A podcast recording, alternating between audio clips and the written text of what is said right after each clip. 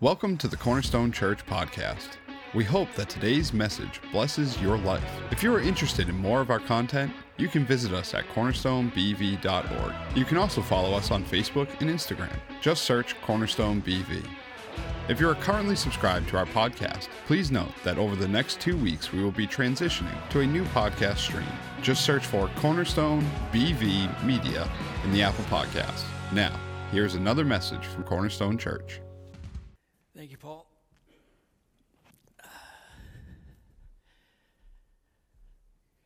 Good morning. Perhaps I should introduce myself. My name is Joseph Davidson. Uh, you've probably heard about me. I've been hanging around Christmas time for a very long time, but you probably don't know very much about me. Uh, sometimes I feel a, lit, a, bit, a little bit like uh, uh the father of the bride. Nobody knows he's really there, but he has to pay for everything. So uh, I want you to know something about Christmas. You want to celebrate Christmas? I think that's a wonderful thing. But I want you to know that Christmas, the first Christmas, really challenged my faith. So let me tell you a, a little bit about myself. My small claim to fame is that uh, I'm a descendant of David, Israel's greatest king. Now, that really isn't very much to uh, brag about because David lived about a thousand years before I came along. Uh, but when I came along, and there were also thousands of people that were descendants of David, and yet it was something that I was uh, proud of. Something like, like the way you might be uh, uh, proud of being a, a, member of the Daughters of the American Revolution, say, or, uh, or perhaps you trace your lineage all the way back to the Mayflower. Well, that was, that was like that for me. When I lived David had long since died, and the glory of his realm had long disappeared. We were living in moral and spiritual darkness. There were times in which things were so dark in my country that our people didn't even dare to dream about the future. Well, I grew up in uh, the town of Bethlehem. It's a little a village about seven miles south of the capital city of Jerusalem. And it was difficult to make a living there. And so when I was a young man, I, I traveled up to the hill country near the uh, Lake of Galilee, and I settled in a, a little town called Nazareth. Now, I am surprised that anybody knows anything about Nazareth. I mean, it's just a hamlet, it's not much of a town at all. It was so small, it was the butt of jokes. I mean, people used to say, Can anything good come out of Nazareth? Well, I want you to know I lived there and I wondered if anything good or bad could come out of Nazareth. I didn't go there, though, because it was such a great city. I went there to work my trade. You see, uh, I'm a carpenter. Now, that ought to tell you something a little uh, about me. You know, carpenters are practical people. We're not poets and philosophers. I like to work with things that you can handle and measure. You know, you have the saying too measure twice, cut once, so did I. You know, there's a kind of spirit to wood that I enjoy. Um, wood like cedar, aroma, pine, or oak. Some wood can be as hard as metal, and others as pliable as clay. Now, uh, wood is an honest thing. And I understand that there are some of you who have doors in your homes that are hollow in the middle. Now, I don't mean to be insulting, but you really should be ashamed of yourselves. Don't you like wood that's wood all the way through? I like that kind of wood. Wood that's all the way through. It's wood with integrity. I like that about wood. I like that about people too. Well, times in Nazareth, oh, they were very good for me. In fact, that's where I met Mary. When we met, she was almost 16 years old, a mixture of uh, the girl next door and a wonderfully confident woman. Before long, we were betrothed. Uh, betrothal is uh, sort of like an engagement, except it's uh, much more serious lasts about a year, and during that time, the families get to know each other. The, the uh, dowry is negotiated, and the most important thing is that the records in the temple are examined to find out um, uh, who we were. Uh, in a country as small and compact as ours, it would be very possible to marry a, um, a distant relative without even knowing about it. Well, during that time, I came to love Mary even more. There were times when she would laugh that her eyes would just dance and sparkle. And as a woman, she was as dependable as the pillars in the temple. She was very thoughtful. Um, she pondered life. Um, and, and not only that, she could give voice to her thoughts in song. And I'll, I'll tell you, some of her songs were absolutely magnificent. Well, that time of betrothal was a time that I dreamed. I dreamed about our future. I thought about the house that I'd build for Mary and for the children who would come along later and, and uh, what it would be like to grow old together. It's strange, isn't it? How quickly, almost overnight, your dreams can turn into nightmares. I mean, your best plans lay shattered. I noticed that Mary had become withdrawn. And when I asked her about it, she just said, I can't talk about it. I had to go up to Capernaum in order to do some work. And while I was away, I wondered about her, her strange silence. I, I wondered if I had done something to offend her, or perhaps to offend her family, or, or maybe something was found in the temple that meant that we couldn't get married. Well, by the time I got back to Nazareth, I, I was just besides myself with worry. And I asked Mary not to shut me out of her life. But I was completely unprepared for what she told me. She looked at me and she said, I'm pregnant. And then she broke down in tears. of all the things that crossed my mind, that was never one of them. Pregnant? It wasn't me. If not me, who? And, and, how, and how did that go unnoticed by her own family? And we had love, we had trust and plans, and we had, we had dreams together. Well, I needed to ask her some very hard questions. But when she answered, it was more like a slap across the face. She told me that an angel appeared to her, a 16 year old girl living in a fifth rate little village, that she was about to become Israel's, the mother of Israel's Messiah. And not only that, she told me something else that was even more preposterous. She said that the Holy Spirit came over her and planted this child in her womb. Well, I was furious. You know, it's one thing to betray our love, but it's quite another thing to tell me something that borders on blasphemy. I, I, I wouldn't believe it. You wouldn't believe it. I wanted to lash out. I wanted to hurt her just as much as she was hurting me. You know, back in our old law, says that, that a woman who's caught in adultery could be stoned to death. I understood that law.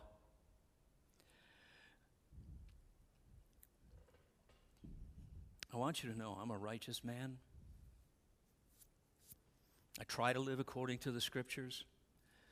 And I had a reputation in the community. As soon as people found out that Mary was pregnant, they would surely think that I was the father, and then my reputation would be destroyed. I was so angry that I wanted to make this thing um, public. I wanted to go to the elders at the gates of the city and explain to them that it wasn't me, I wasn't the father but I couldn't do it. I loved Mary. Even though my trust was shattered and I felt like I could not marry her, I would not expose her to the public shame. So I decided to sever the thing quietly and just make up a story later on. Well, Mary knew that she couldn't stay in Nazareth, uh, she knew that the gossip in that community would just be impossible to take, and so uh, she traveled south to Hebron uh, so she could be with her her uh, aunt uh, Elizabeth and her husband. Um, they would give her a home and a place to stay. Um, they would protect uh, Mary. Elizabeth was something like a grandmother, even at times like a mother to Mary. Well, after Mary left, I um, I couldn't get her out of my mind. I'd work at my bench and I couldn't pay attention to what I was doing. I couldn't eat, I couldn't sleep. And then, one night, I had a dream.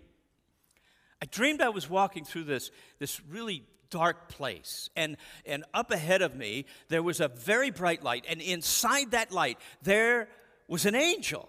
And, he, and I was terrified. And he said to me, Joseph Davidson, don't be afraid to take Mary as your wife, for the child that's in her is of the Holy Spirit. You are to call his name Jesus because he will save his people from their sins. Well, when I awoke, I was absolutely overjoyed. I had a dream and a message from heaven. So I, I, I, realized that what Mary told me was, was true, and so I was so filled with joy. I, I got all my things and I went down to Hebron as fast as I could, and I told Zechariah and I told Elizabeth what I had seen and what I had heard. I, I told Mary that I was so sorry for not believing her word. And then, um, then uh, we, we left uh, to go back to Nazareth, and I made her my wife, and, and I never touched her that whole time. Well, a wise man is supposed to know what time it is in his life. And I knew from that time forward that things might be a little uh, different. I also realized that if God was in this thing, that He would just smooth the way for us. Even though there might be some difficulties, I was sure that God was in it and there'd be no troubles. Well, I told you, I'm a carpenter. I'm not a theologian. You can't imagine how wrong I was. Well, maybe you can. During uh, Mary's ninth month, Caesar Augustus sent out this decree to take a census so that all of us would be taxed. Now, that meant that all of the males in the country had to go to their, uh, b- the, the place where they were born, their hometowns of birth. Now, uh, I understand in, in your day that the census takers come to your house. Well, that never occurred to Caesar Augustus. So, um, I made the trip I knew we'd have to make the trip to uh, my hometown, and, and I wondered if I should take Mary along with me. Um, but when I thought about the criticism and the gossip that was in Nazareth, I, I felt that any risk of going to Bethlehem was, was better than being subjected to that. And so we made the trip together. Three days. It was a hard journey. I knew by the time we'd get to Bethlehem that there would be people who would help us with what we needed. I had relatives there. I'm sure uh, they would take us in. What I didn't anticipate was the size of the crowd that would come because of this census. Our relatives had, had already taken in way more people than they could handle, and the trip started Mary's birth pains to begin. So I, I, searched desperately for some place for lodging. I looked at the caravansary where all the poor people go, and that place was packed. Um, and eventually, in my desperation, I found a cave out on the very edge of town where a farmer keeps his oxen. At least we were out of the elements. Mary had to lay on the straw. Um, there was no place else. There was certainly no bed. There was nothing. So I lit a fire to keep us warm. And when Jesus came, I didn't know what to do. I'm a carpenter. Uh, so Mary had to be both, both midwife and mother. Well, I severed the cord, and then I, I, cleaned the child as best as I could, and I wrapped him tightly in some cloths that we had, that we brought along with us for the journey. And then I had to put him in a manger. Because the only other place to lay him was on the filth of the floor. You know, it was at that moment that I had all kinds of questions. If this wife of mine was highly favored of God, how do you explain a cave? How do you explain the dirt, the cattle, and the loneliness? The loneliness. Nobody came from Jerusalem to celebrate the birth of our son, not even from Bethlehem. We were completely alone. Well, I, I suppose that's not exactly the case, uh, there were these shepherds, some real country bumpkins. They came in smelling of all, you know, wineskins and sheep. And they told us this story about an angel choir that had uh, revealed to them that our, our son was born, and they were supposed to come and take a look at our baby boy. And they did, and they marveled at him. And then they went off chattering about everything they had seen and telling everybody along the way. Well, all we felt was loneliness. Mary and I are not made out of stone. And I felt bad for her. And so I just held her. Well, after all of the hubbub of the census died down, I decided we should stay in Bethlehem. And uh, I didn't want to go back to Nazareth with all of those comments that we were likely to hear. So uh, we rented a house, and I took on whatever jobs that I could get. And after we were there, about a year or so, uh, we had some other visitors, astrologers from beyond the rising sun. Uh, you call it Iran. They said they had seen a star and they followed it to Bethlehem. And when they got there, they went to our, our king, Herod, just a maniacal king, and asked him about a rival king to his throne that was to be born. Can you imagine? Well, he consulted with the priests, and they, they looked into the, the, the law of God, and, and there they found in Micah that there was a, a king to be born in Bethlehem, and so Herod sent him down to us. So, here we are. Here's my little boy. He was just a toddler at this point, he was just barely walking. And these pagan dignitaries walk in, they look at him, and they kneel down and they worship him, our toddler. And then they give him some gifts gold, frankincense, myrrh, and then they left. We were mystified. Uh, but as it turned out, we really needed those gifts. Let me tell you why almost immediately, I was warned in another dream that I was to take Mary and Joseph, uh, Mary and Jesus, and go down to, um, to, uh, to Egypt. And if not for that gold and the expensive perfume, uh, we could not have lived in Egypt. We were aliens, strangers in a strange land. Egyptians have no time for poor Jewish carpenters. So we saw that gold as a provision from God. Well, we stayed in Egypt for about two years, and after Herod died, we, we returned from Egypt. And I wanted to settle in Bethlehem because of the relatives and all, but there was still so much political unrest that uh, we decided that we'd pray about it, and, the, and, and, and, and God directed us back to Nazareth. I didn't understand that. Uh, the God of the universe sent us back to Nazareth with all of its gossip, its raised eyebrows, and its dirty jokes. You know, when I was young, I used to think that if I just saw an angel one time, just like our forefathers had seen, that I would never doubt again. I'd always believe. But all I had at that point were many more questions. You know, there were times when I wondered if I loved Mary so much that I just made all this stuff happen. Now, I'll be honest with you, Jesus didn't seem much like a savior of the world. Oh, he, he was good and he was obedient, don't get me wrong. But when he was an infant, Mary fed him at her breast. Uh, you know that song that you sing at Christmas time? Uh, uh, little town of Bethlehem, you know, the cows are lowing and everything. And then you sing, The poor little Jesus, no crying he makes. He cried. He was a baby. Back in Nazareth, he would come running to the house with all of his brothers and sisters. If he stumbled in the street and fell down and skinned his knee, it bled. I would hold Jesus on my lap and I would tell him stories and he would fall asleep. It's just that he wasn't that different than any other child. Well, there was this one incident when he was about 12 years old. Uh, we went down from uh, uh, we went down to uh, to Jerusalem uh, for the Passover feast, and, and we traveled with our relatives um, on, along the road because that was safer. And, and on the way back, we were gone uh, maybe about a day, a day's journey, and, and Jesus wasn't with him. We didn't know where he was. We lost him. Well, we thought that he might be with the relatives, so I asked around. They hadn't seen him, and I was mortified because now we had lost the Son of God. I didn't know what to do.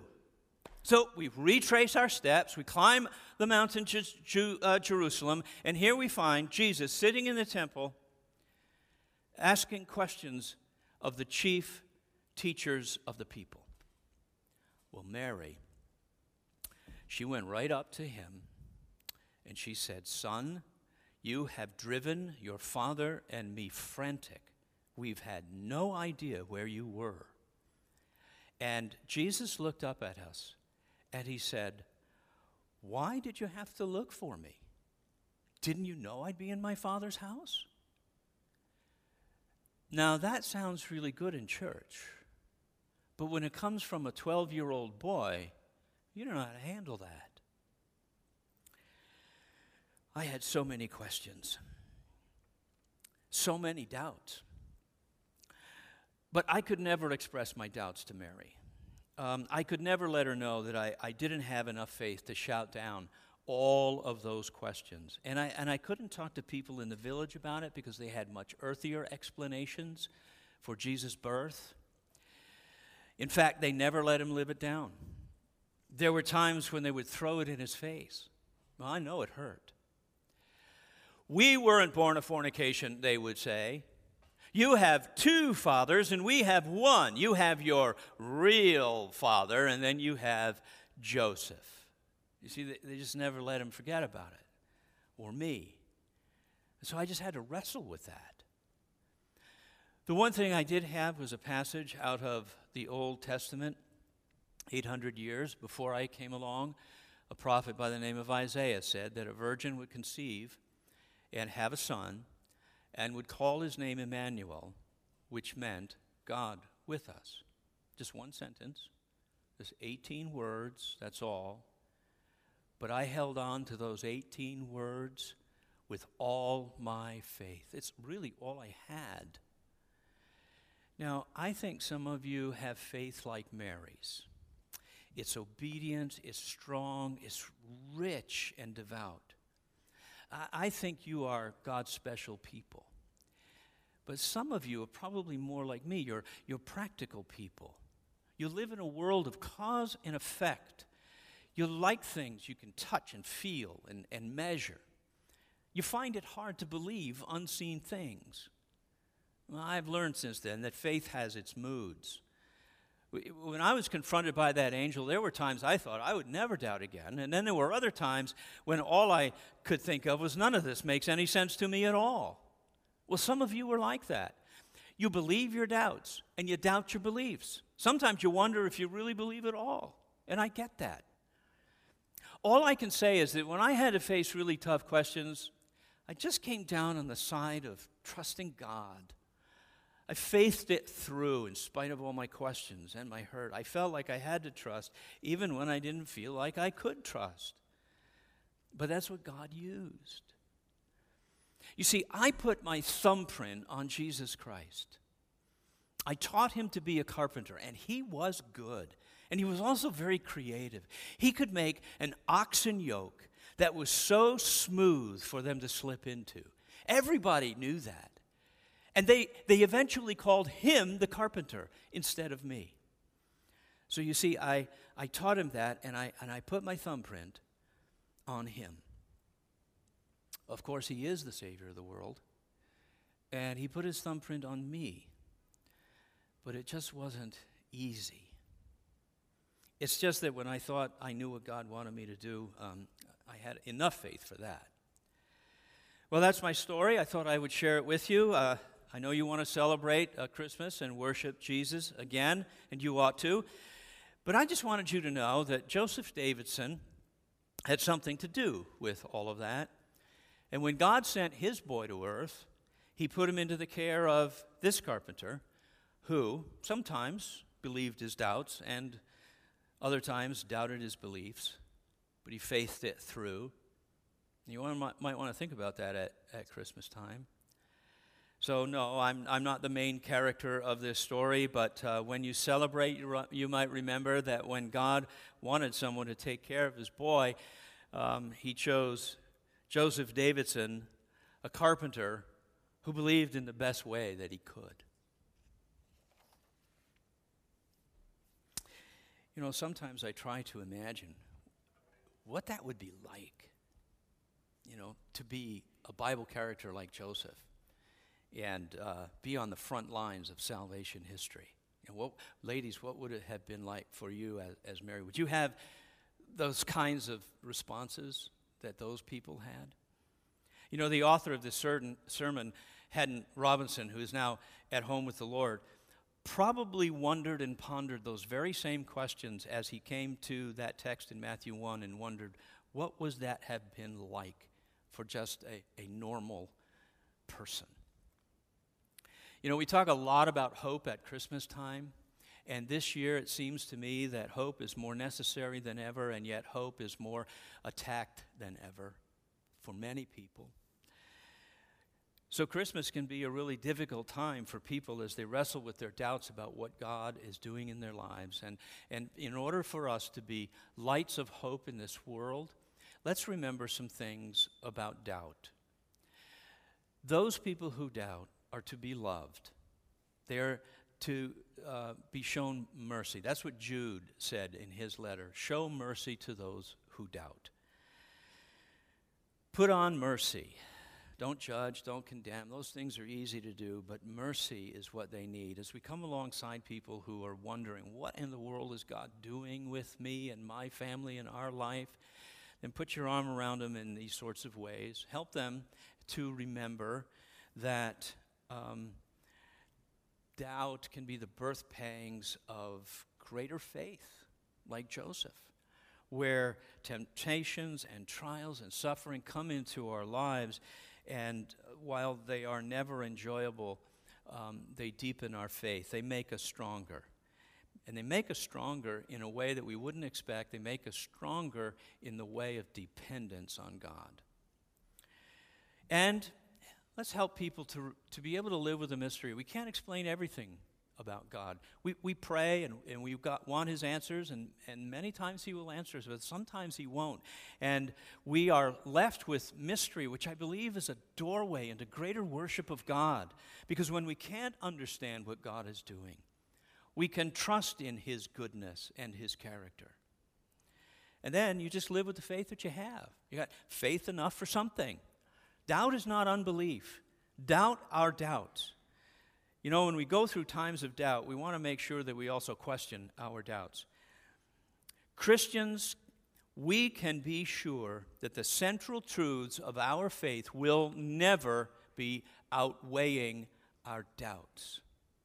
When we learn to doubt our doubts, our doubts will never overthrow our faith. So let's pray. Heavenly Father, we thank you for your goodness to us.